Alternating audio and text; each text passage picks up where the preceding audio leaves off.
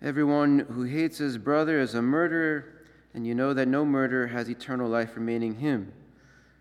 If someone has worldly means, sees a brother in need, and refuses him compassion, how can the love of God remain in him? And this is how we shall know that we belong to the truth and reassure our hearts before him in whatever our hearts condemn him. Let us love not in word or speech, but in deed and truth. And today's saint, Saint John Neumann, uh, truly lived out these words of St. Paul from our first reading, and that he lived out his life for others, completely giving of himself. He grew up in Bohemia but he is the first male saint of America, first citizen of American uh, that was canonized. And he grew up a brilliant child, excelling in his education, devouring books. One time his sister told him, you know, stop playing around and, you know, just flipping the pages. And he said, you know, I'm reading the whole thing. I understand it all. Because uh, he was just, you know, I read quickly, but I, I take it all in.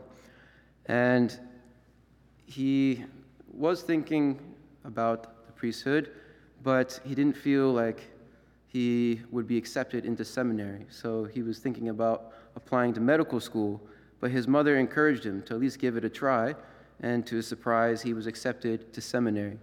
And he excelled in seminary, but then his plans, what he thought would take place, did not happen. The bishop in uh, what's now the Czech Republic uh, said he had too many priests. The priests from last year that were ordained still had no assignments to go to. Uh, can you imagine that kind of problem in the church where so many vocations, the bishop had more priests than what he knew to do with them? Well, St. John Neumann actually had plans to go to America because he heard of the great missionary call needed over there. But despite this plan to go to America, the bishop still didn't ordain him. And so, to his sadness, he didn't have a first mass or the traditional first th- uh, blessing for his parents. But he still told his parents when he got back from seminary that he was going to America. And uh, his family was you know, very saddened by this. He, you know, they, his mother and his sister started crying that basically he would leave forever. And yet he still felt like it was the will of God. And, you know, it was said that he still always had very great love for his family. So it pained him a lot, but that sacrifice was something he knew would help in his work in the vineyard of the Lord. He made it to a, uh, New York arriving at uh, Staten Island and was ordained, even though he had no uh, letter even from his bishop recommending him. He was ordained just a couple months later, uh, subdeacon, deacon, and priest, all within one week in June. And the priest, uh, the bishop there, was eager to put him to work in the New York diocese, which stretched, you know, very far. And he had a lot of grounds to cover, all by walking, miles and miles every day, trying to go to each mission outpost. And he would, for years, travel on foot over the swampy ground, uh, from house to house, station to station, in the biting cold of the winter, in the heat of summer, visiting the sick, aiding the dying, baptizing the newborn, and instilling faith and zeal back into the slide, backsliders. And his workload was so heavy that uh, the people started becoming, becoming concerned about him, so they saved up and, and bought him a horse. And yet, he was only five foot two, and so his feet couldn't reach the stirrups. Uh, and so sometimes other people in the town, as they uh, would see him, uh, would mock him and, and laugh, you know, because he, he just rode a horse very awkwardly. And yet, he always just still showed love for everybody, whether they were Catholic or not. And he uh, eventually joined the Redemptorists while he, after he worked himself to uh, exhaustion. He worked himself so much that he collapsed and was bedridden for three months, and there felt the call to join the Redemptorists, uh, to have a community to, to support him and to help him kind of hold him accountable to, you know, also still have great zeal and work in the, in the vineyard of the Lord, but also doing it prudently. And as a redemptorist, he uh, also helped start new churches. Uh, he seems to have been in a lot of places uh, up north in America. If you just travel around, you're probably will run into at least one church that uh, he had been at, even for the Marians in Steubenville. Uh, the St. Peter's Catholic Church in Steubenville uh, has a mural in their parking lot of St. John Neumann because he lived there for a year. He was in Pittsburgh, ran into a church where he was there. Uh, St. Alphonsus in Baltimore, when I was a novice, I went there, and that's actually where we have in the foyer of that church a picture of Blessed George, a renovator, because he did confirmations there when he visited America. But St. John Neumann was the pastor there. Uh, and uh, I remember stopping by a church on a, traveling from Steubenville to D.C. in uh, Cumberland, Maryland, and sure enough, he was the one who founded that church. And uh, I can name a couple others where uh, St. John Neumann has a plaque or a picture there because he either lived there or helped found the church. And so he was instrumental in building up this uh, American churches in the mid 1800s. And Eventually, he got the call to be a bishop. He walked into his room, and on his desk was the Episcopal cross and the ring, and he was horrified. You know, he thought this was a mistake. And he got four cardinals to, you know, tell the Pope, uh, advise them not to make him a bishop. But eventually, uh, he was ordered under his uh, superior by obedience to accept the position. And so he became Bishop of Philadelphia. And uh, while there, he founded the first parochial school in America. And so he always had great love for children. Even at his first Mass, he had uh, first communicants uh, receive their first communion. Then he loved preparing children for their first communion. Uh, and it was said that the children often always loved his stories. Even as adults, they said they would remember the stories he taught them in their catechism classes, and that he always seemed to have an inexhaustible supply of candy to reward them for uh, their good work. And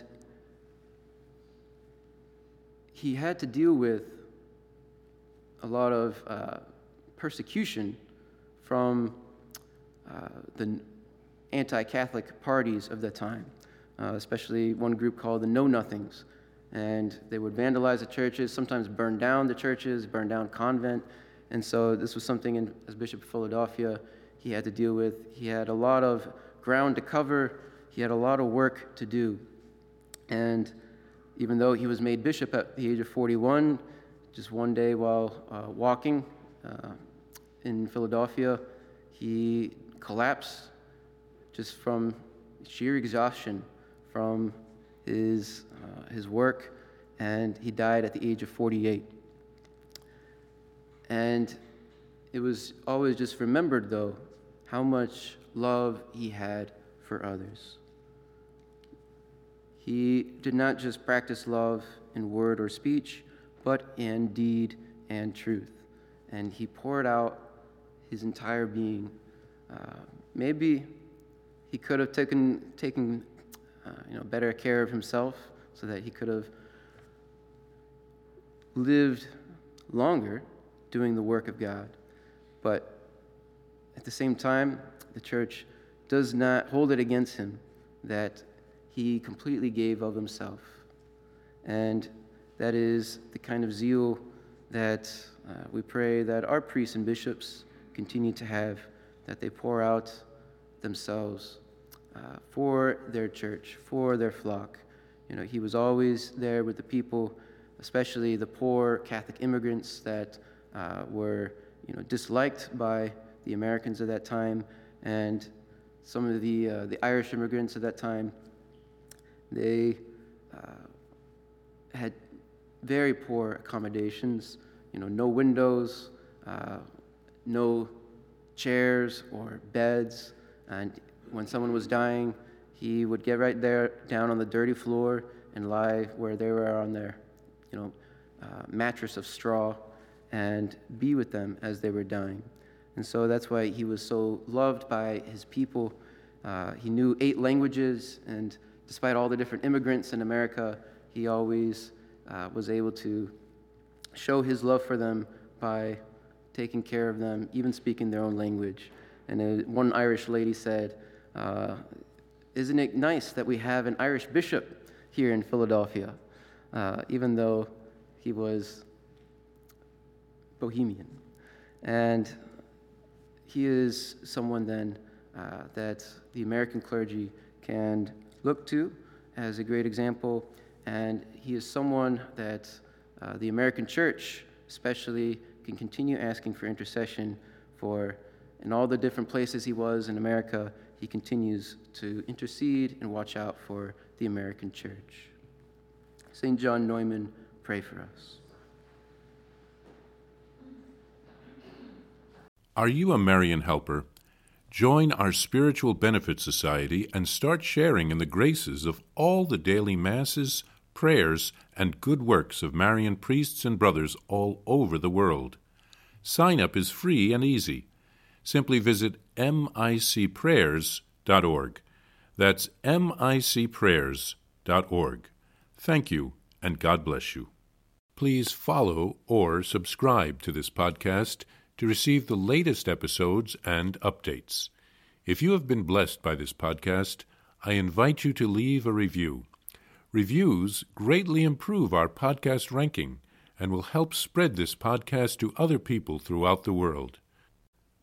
Are you enjoying this podcast? I invite you to listen to more shows brought to you by the Marian Fathers of the Immaculate Conception.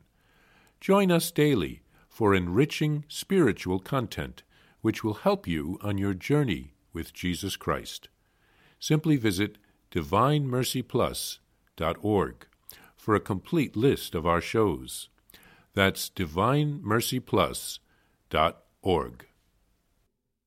Are you a Marian helper? Join our Spiritual Benefit Society and start sharing in the graces of all the daily masses, prayers, and good works of Marian priests and brothers all over the world. Sign up is free and easy. Simply visit micprayers.org. That's micprayers.org. Thank you, and God bless you.